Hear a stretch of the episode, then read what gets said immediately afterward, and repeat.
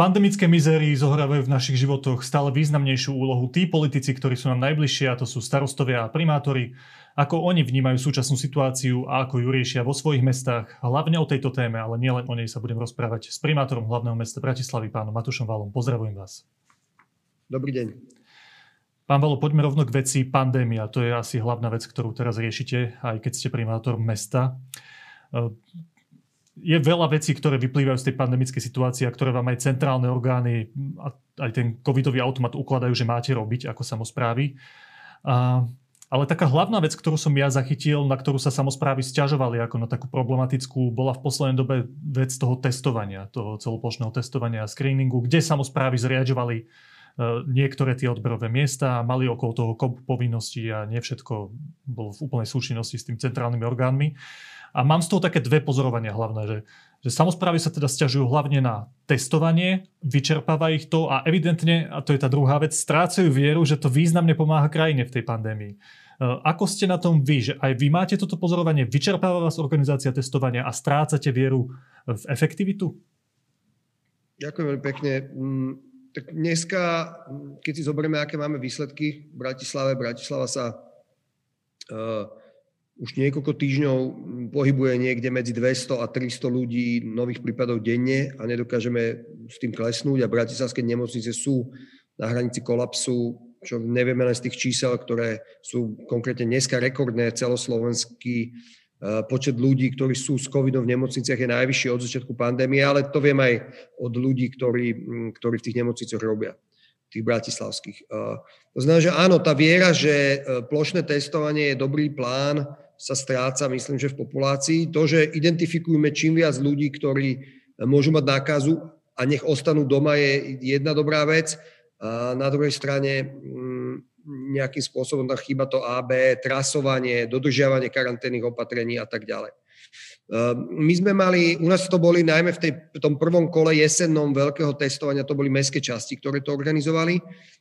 Teraz ehm, ten, vlastne ten veľký screening, ktorý tu bol. Do neho sme sa už zapojili ako my, aj mesto, ako magistrát, pretože tie pravidlá sa mm, trošku zjemnili a my sme pripravili aplikáciu, ktorá ktorú, ktorú jednoducho nejakým spôsobom si ľudia veľmi pochvalovali, lebo bola o tom, že ste sa prihlásili, prišli ste na miesto, nemuseli ste čakať, aj keď prvé dve hodiny nám to moc nefungovalo, ale potom sme to rozbehli, nemuseli ste čakať a nemuseli ste čakať ani na výsledok vášho testu, dostali ste všetko SMS-kou.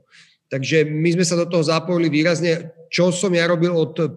januára, bolo to, že som komunikoval s ministerstvom zdravotníctva veľmi výrazne, aby sme mali v Bratislave čo najviac momiek, pretože som veril, že tie štátne momky tzv., to sú tie, ktoré štát uh, platí a organizujú to súkromný, súkromný sektor, Eh, budú finálne riešenie testovania a môžu fungovať až dokým neskončí pandémia. A eh, nám sa tam podarilo prehovoriť ministerstvo, aby urobilo nejakú zmenu tak, aby v Bratislave mohla mať jedna SROčka aspoň jednu momku v jednej meskej časti, čo nám dovolilo mať viacej tých momiek. Dneska ich máme naposledy, keď som pozeral, 71, čo nám dáva 150 eh, tisíc veľmi pohodlných slotov týždenne, aj viac, podľa toho, koľko tých slotov si každá firma urobí, čo nám dáva veľkú možnosť na to, aby sa ľudia počas týždňa, ale počas víkendu v to znamená, to znamená, že v tejto chvíli celé to testovanie v Bratislave zabezpečujú tie mobilné odberové miesta a mesto s tým nemá v zásade žiadnu starosť. My ako magistrát sme už eh, po štyroch víkendoch alebo po troch víkendoch, keď sme mali autobusy pristavené tam, kde by to bolo treba a mali sme na ten rezervačný systém, sme tento víkend už nerobili, nebolo ani treba, bolo dostatok, dostatok voľných slotov práve v tých tých eh, momkách a mestské časti ešte niektoré robili, ale tiež už mi píšu, že sa odhlasujú a už nebudú robiť, pretože máme voľné sloty v momkách a na to to je. A tam podľa mňa štát zafungoval dobre. Chce robiť, eh, chce, v Bratislave to zafungovalo, chce robiť uh, testovanie, um, urobil produkt, ktorý sa v Bratislave chytil, súkromníci ho vo veľkom štýle akože rozvíjajú a my nem, a nemusíme tým pádom testovať, nikto nemusí čakať na svoj test. To znie úplne super, lebo však samozprávy sa naozaj veľmi stiažovali, keď prebiehali tie celoplošné screeningy, že oni to musia zabezpečovať. Ak to funguje v Bratislave takto, ak s tým nemáte problémy so štátom, to je super. Preto sa vás opýtam túto otázku. Keď teda aj pred rozhovorom ste mi povedali, že riešite furt stále pandémiu, tak tá otázka znie, že keď teraz sa vy pozriete, som primátor hlavného mesta, musím niečo robiť s touto pandémiou. Čo je teda, ak to nie je testovanie, keďže to je vyriešené, čo je teda tá hlavná vec, ktorá vás, ktorú máte v hlave, ako, ktorú musíte robiť ako primátor v boji proti pandémii v tejto chvíli? Možno k tomu poviem iba na chvíľku, že v tom prvom kole, v tej prvej vlne, kde sme mali, že jedného človeka, že piatich nakazených denne, žiadnu úmrtnosť, tak eh, vtedy sme do toho všetci skončili rovnými nohami a v podstate sme na dva mesiace, na mesiac skoro zastavili celkom magistrát. A ten čas nám teraz chýba, aj nám chýbal na konci roka. V druhom kole sme si povedali, v druhej vlne sme si povedali, že, že vyšpecifikovali sme ľudí, ktorí ktorí sa budú venovať manažersky covidu a zvyšok magistrátu sa usilujeme veľmi striktne pokračovať akože business as usual, že ideme ďalej, proste robíme veci, ktoré sa od nás očakávajú, všetky projekty, vízie, ktoré musíme naplňať sluby. Ja som proste dostal úlohu, že som trošku na dvoch stoličkách, že musím nejakým spôsobom vedieť veľmi presne robiť rozhodnutia aj na tej pandemickej časti, ale zároveň dneska mám pred sebou 7 meetingov, z ktorých ani jeden sa netýka pandémie a sú o asfaltovaní, o stromoch, o územnom pláne a tak ďalej. To znamená, že, že to je vec, ktorá je dôležitá. My ako mesto máme na starosti v podstate dve najzraniteľnejšie skupiny. To sú seniory, máme sedem zariadení, v ktorých máme 1200 klientov a v tej prvej vlne covidu sme boli veľmi úspešní. Tam sme mali preškolenie zamestnancov našich senior centier sme mali ešte vo februári, ešte predtým, ako sme v, jan- v marci zatvorili školy a prišla tá prvá ozajstná vlna. My sme sa na to pripravovali dlhšie dopredu, mali sme krízový štáb, ktorý vlastne potom fungoval a funguje doteraz. A samozrejme, pod týmto tlakom, ako je, sme v druhej vlne, tak sú aj um, naši seniory, ktorí s covidom idú do nemocnice a odtiaľ sa bohužiaľ už nevrátia ale to je obrovský tlak, obrovská zodpovednosť, celé spektrum ich, eh, ich eh, detí alebo rodín, ktorým musíme ukázať, že sa staráme o ich najdrahších maximálne ako vieme. A musím povedať, že s našimi riaditeľkami aj personálom tých eh, našich domov seniorov Uh, máme čisté svedomie, že sme urobili maximum, veľmi prísne opatrenia, veľmi to berieme vážne a som rád, že sme prehovorili štát a teraz sa to ešte zrýchli vďaka uh, Eh, nemocnici, myslím, že u eh, alebo teda neviem, pre ktorému presnému zariadeniu, že aj to očkovanie robíme v našich domoch seniorov priamo, pretože nechceme tých ľudí ťahať do nemocníc, ale, ale ma, ma, zriešili sme so štátom tú, tú tzv. mobilnú očkovaciu jednotku, ktorá chodí do našich domov seniorov. A bolo to spomalené a teraz vďaka mojej intervencii sa to zase zrýchluje. Čo je dôležitá vec, potom máme samozrejme ľudí, ktorí ako keby žijú, žijúcich na okraji, a veľká časť z nich sú ľudia bezdomova.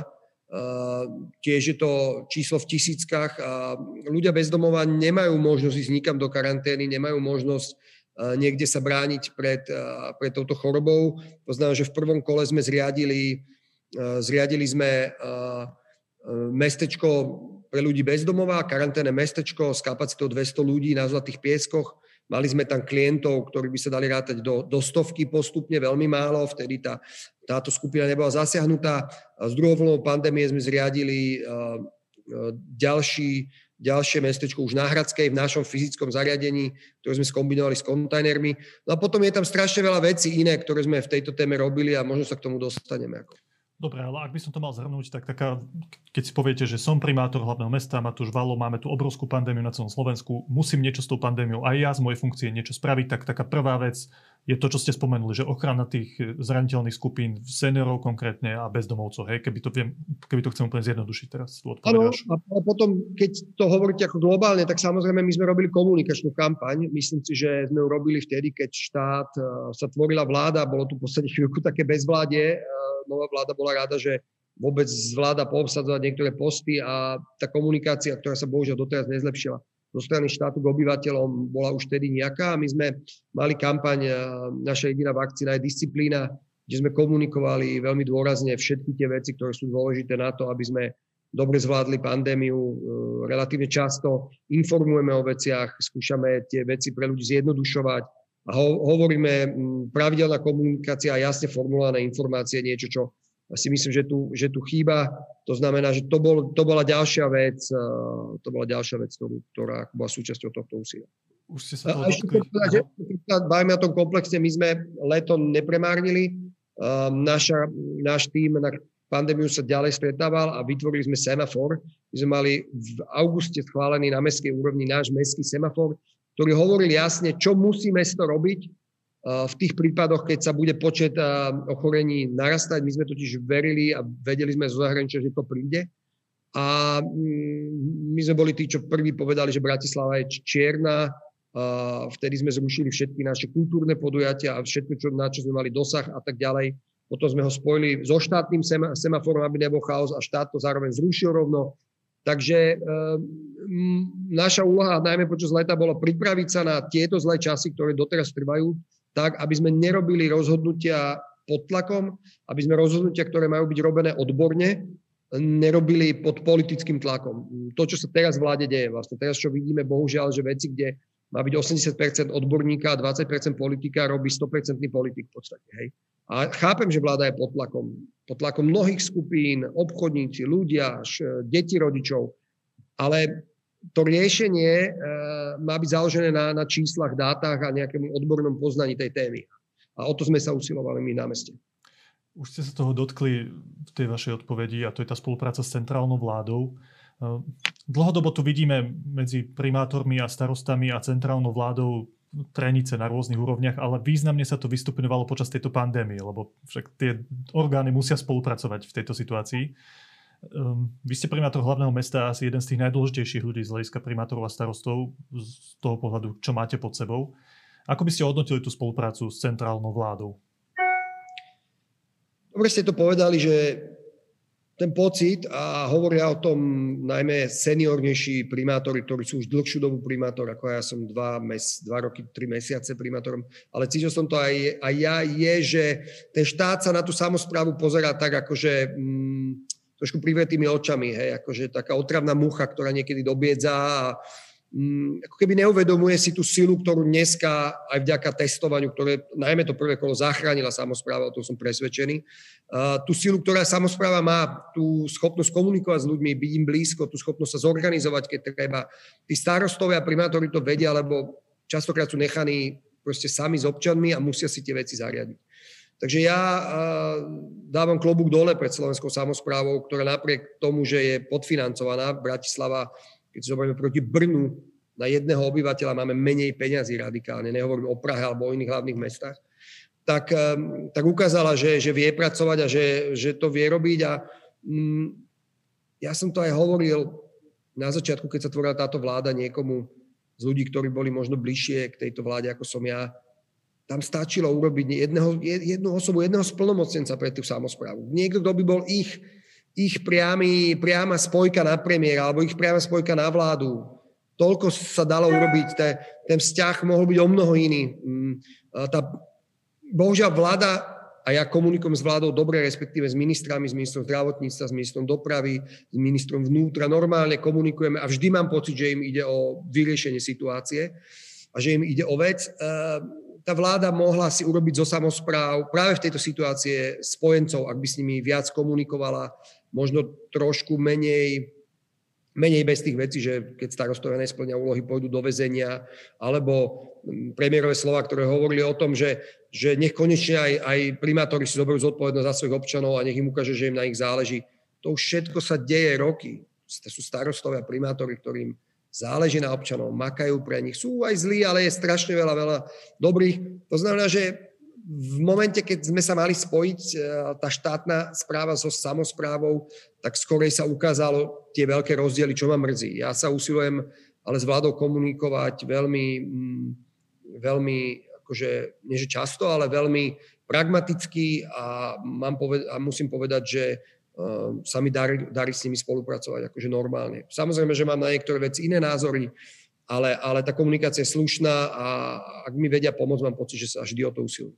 Tá pozitívna informácia, ale z, cel, z celého toho marazmu, ktorý sme videli aj v komunikácii centrálnej vlády a samozpráv, tá pozitívna informácia asi aj pre vás je, že aspoň sa zdá z tých mediálnych výstupov, že stúpa dôvera občanov k tým samozprávam, k tým politikom, ktorých majú najbližšie k sebe, k tým praktikom v teréne. Cítite to aj vy?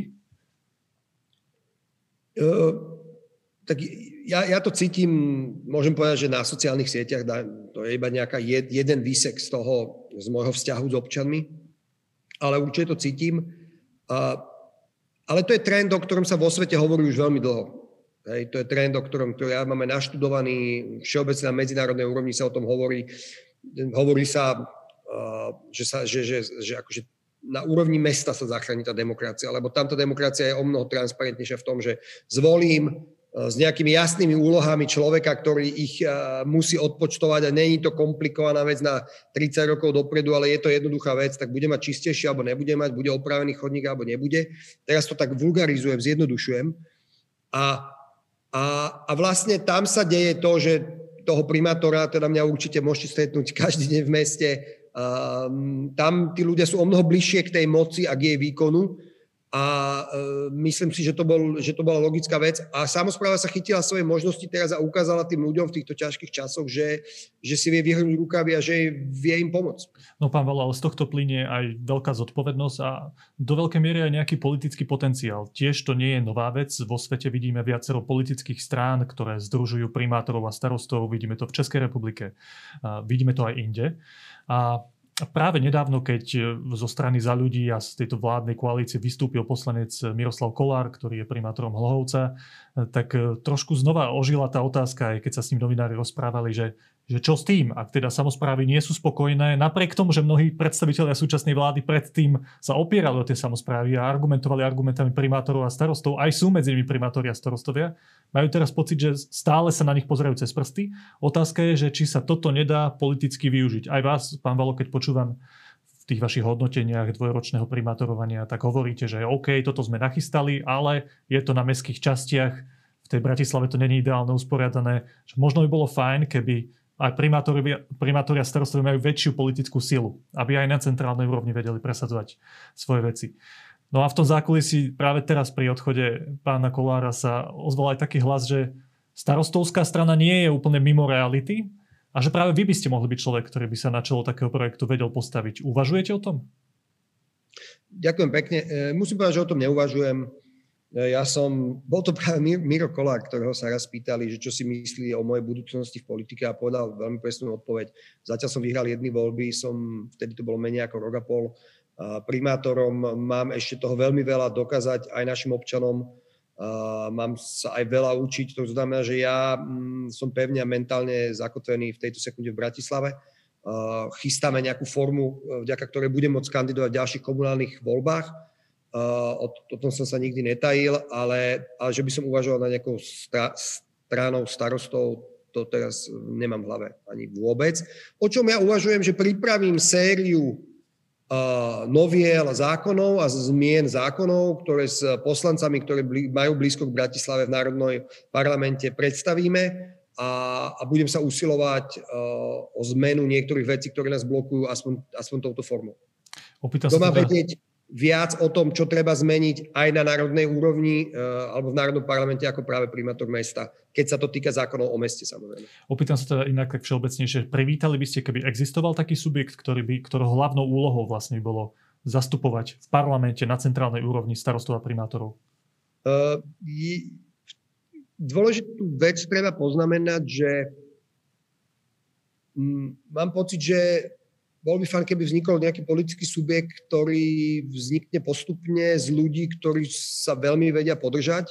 Nebude to taká akože nejaká skupina ľudí nehomogénnych a, ktorí budú mať úplne jasno v niektorých otázkach a, a, a ten subjekt bude vznikať v podstate postupne.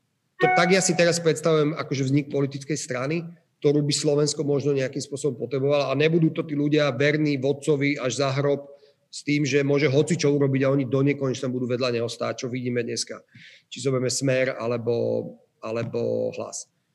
Uh, medzi starostami a primátormi som spoznal sériu fantastických ľudí a, a nás spája jednu vec, že stojíme pred tými občanmi a musíme im deliverovať nejakú vec, prešli sme nejakými voľbami a v tom sa veľmi vidíme. Ale takisto tam je obrovské spektrum ľudí, ktorí majú rôzne hodnotové nastavenia iné, rôzne, možno iné záujmy. Je to veľmi mm, široké spektrum ľudí a to, eh, že sme primátorovia alebo starostovia si myslím, že nestačí na to, aby z toho vytvorilo nejakú dobrú, silnú, kompaktnú stranu, ktorá vydrží aj búrku, ale aj slnečno. Ďakujem, to bola celkom presná odpoveď. Poďme naspäť do Bratislavy. To zvládanie pandémie má aj svoje úskalia, aj na vašej úrovni. Vy ste spomenuli, že jeden z tých problémov, na ktoré sa pozeráte veľmi citlivo, okrem seniorov, sú aj ľudia bez domova. Začiatkom januára, myslím, to bolo prvýkrát, čo sa aj medzi týmito ľuďmi významne rozšírila tá nákaza. Predtým sa to až, až zázračne, ako povedal profesor Krčmery, držalo medzi tými ľuďmi bez domova na dobrej úrovni, e, tá infekcia. E, ľudia z organizácie Depol Slovensko tvrdia v článku, ktorý spracovali moji kolegovia, že mesto podcenilo prevenciu, teda vytvorenie viacerých miest, kde by mohli bezpečne v tých karanténizovaných podmienkach e, títo nakazení bezdomovci zostať. Ja uvedem len dva, dve konkrétne citácie. Uh, fundraiserka Depol Slovensko pani Zuzana Kuľhová nám povedala, že, že už dávno počas posledných týždňov a mesiacov sme mohli týchto ľudí podeliť, majú tam 200 ľudí, po menších projektoch, po menších útulkoch, to ohnisko bolo menšie a ľahšie zvládnutelné a hovorila, že to je teda aj zodpovednosť magistrátu, aj ďalších organizácií.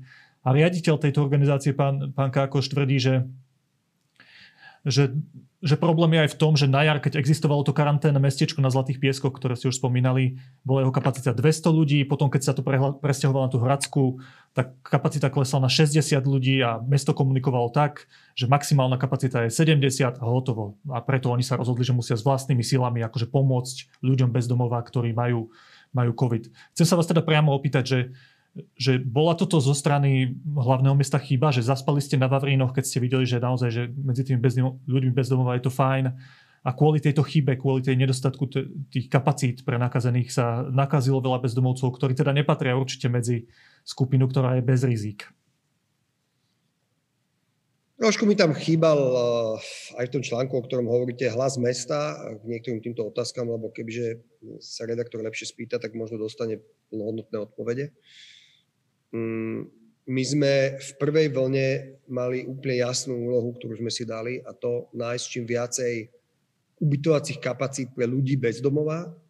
A zaplatilo by to mesto tak, aby tí ľudia bez domova mohli, možno po vzoru iných miest, byť vo svojom, akože mať, moc mať vlastnú karanténu alebo izoláciu. Dali sme do toho extrémne veľa energie a roboty. Pravda o našej spoločnosti a o našom meste je, že za akékoľvek peniaze, akýkoľvek internát, akákoľvek univerzita, akákoľvek prázdna robotnícká ubytovňa, akýkoľvek hotel nebol ochotný ubytovať ľudí bez domova. To je proste pravda a máme v tom absolútne čisté svedomie a súhlasíme, že by lepšia situácia bola, keby, keby naozaj sme boli veľmi rozdelení. Našli sme jedno ubytovacie zariadenie, ktoré to bolo ochotné urobiť v počte 60 ľudí. My sme hľadali stovky a bolo to na konci tej prvej vlny, keď končila. Uh, takže, takže rozumiem tomu, že ideálna situácia by bola taká, aby, aby mesto uh, vedelo roztriediť ľudí bez domova do menších ubytovacích kapacít ale v podstate nebolo to možné, lebo sme nedokázali takú kapacitu zabezpečiť. A to som, e, ja bol na audiencii u ministra vnútra nového a hovoril som mu, že je tu nejaká mobilizácia, viete mobilizovať pre nás nejaké zariadenie? To, to som mal telefonáty s rektormi, ktorí mali internáty, ktoré boli prázdne, ale v podstate e, táto téma je zakliatá, ako asi, asi chápete. E, takisto chcem povedať, že my už sme hlboko ešte predtým, ako na Slovensku bola prvá prvý prípad mm, nakazeného kohokoľvek. To znamená, že takto pred rokom sme mali koordinačné stretnutie so všetkými organizáciami, e, s ktorými e, nejak túto tému spolu zvládame a, a koordinovali sme sa, bavili sme sa s nimi o, tom, o tejto téme. Takisto chcem povedať, že, že áno, sú to mestské peniaze a keď sme mali v prvej vlne 200 e, skoro veľkú časť neobsadených miest, začali sme teraz s kapacitou 60, a mm, tá informácia, že mm, ja som mal vždy informáciu, že to môžeme urobiť na 100 ľudí a mali sme to asi urobiť o týždeň skorej. Chcem však v každom prípade povedať, mm, Depol, okrem toho, že sídli v našej budove, vie, že akékoľvek náklady, ktoré nedostane zaplatené od ministerstva na jeho karanténnu čas, zaplatí mesto. To znamená, že sme ich v tom nenechali sami a sme tu a pomôžeme im ako, akokoľvek treba. Ehm, takisto, keď sa bavíme o ľuďoch bez domova, chcem povedať, že my, keď som sa stal primátor, tak neexistovala sekcia sociálnych vecí. Bolo iba oddelenie športu, kultúry, kultúry a sociálnych vecí, na ktorom robilo, keď som nastúpil, myslím, že to bolo 7 alebo 8 ľudí. Dneska máme sekciu sociálnych vecí, na ktorej uh, máme uh, vlastné oddelenie dostupného bývania a pomoci ľuďom bez domova, kde sa tejto téme venujú ľudia. Dávame na tom nepomerne viac peňazí. Pokračujeme, alebo máme grant ukončovanie bezdomovectva. Tento rok to bol 140 tisíc, alebo minulý rok máme ďalší nový grant, ktorý je pomoc e, ľudí užívajúcim návykové látky. Čo sa týka, a do ktorého sa môžu hlásiť aj organizácie, ktoré pracujú s ľuďmi bez domova. Máme viacero stretnutí za sebou práve s organizáciami ľudí bez domova, lebo my ich bereme ako partnerov. S našou kapacitou to nevieme teraz celé zvládať. Spoločne, spoločne to zvládneme. To znamená, že e, máme za sebou naozaj kopec roboty v tejto téme a môj pocit je taký, že, že možno sme mali reprofilovať to mestečko o niečo skorej, aby, aby bol kľud, e, aby, aby nevznikla ani len idea, že niekto bezdomová nakazený musí ostať na ulici. A sme sa poučili, ale určite by som, určite by som bol smutný, keby, keby ten narratív bol, že my sme to podcenili, pretože naši ľudia pracovali deň a noc, týždňa a týždňa, aby aj táto ochrana, alebo táto skupina ľudí bola ochránená. A to chcem zdôrazniť. Ďakujem veľmi pekne, myslím, že ste celkom jasne odpovedali. Ešte veľmi krátko sa chcem dotknúť dvoch tém. Tá predposledná sa týka sčítania obyvateľstva. Ja som si aj dnes pozrel to video, kde pán Lasica sa k tomu vyjadroval. Celkom podarená kampaň. Len chcem sa tak úplne jasne, aby to... to Bratislava je... Spáta. Áno, áno. To je naša kampaň. Super. A chcem sa tak veľmi jasne opýtať, aby, tomu, aby to ľudia pochopili, že vy teda dostávate peniaze z tých podielových daní podľa trvalého pobytu tých ľudí alebo podľa toho, ako to zaznačia v tých sčítaniach? Prečo je to sčítanie pre vás také dôležité? Uh, už keď som sa stal primátorom, začal som riešiť to, že v Bratislave žije dneska, keď budem veľmi konzervatívny, poviem 600 tisíc ľudí a dostávame peniaze, keď som sa stal primátorom, to bolo 411 tisíc, teraz je to myslím, že 437 tisíc ľudí to je absurdné, aby dokázalo už finančne podvyživené mesto ešte zvládať mesto skoro o tretinu väčšie. Hej, s tými istými To rozumiem. Tá otázka je, či dostávate tie peniaze podľa toho, ako sa ľudia prihlásia na trvalý pobyt, alebo podľa toho, ako to zaznačia v tých sčítaniach. Presne podľa, ten počet 437, ktorý je dneska v tom vzorci, je o tom, že sa odratávajú a priratávajú ľudia, ktorí si menia trva, trvalý pobyt k tomu počtu, ktorý bol zrátaný v roku 2011. A vtedy sa zrátalo ledva 410, 420 tisíc ľudí a k tomu sa odratávajú a priratávajú tieto veci. Takže pre mňa je absolútne zásadné, aby sa zrátalo čo najviac ľudí, lebo ja potrebujem, a pozor, dôležitá informácia, my dneska vieme, že fyzicky, uh, v registri fyzických osôb, kde sa automaticky hlási, keď sa niekto prihlási do Bratislavy trvalý pobyt, Máme dneska vyše 530 tisíc ľudí, to vieme, lebo mestské časti majú tieto registre a máme to zrátané. Máme aj veľmi presne vyskúšané, že veľmi malé percento pod menej ako 0,5% sú tam mŕtve duše. To znamená, že odišiel žiť do zahraničia, dnes má 140 rokov, ale nikdy nebol odhlásený.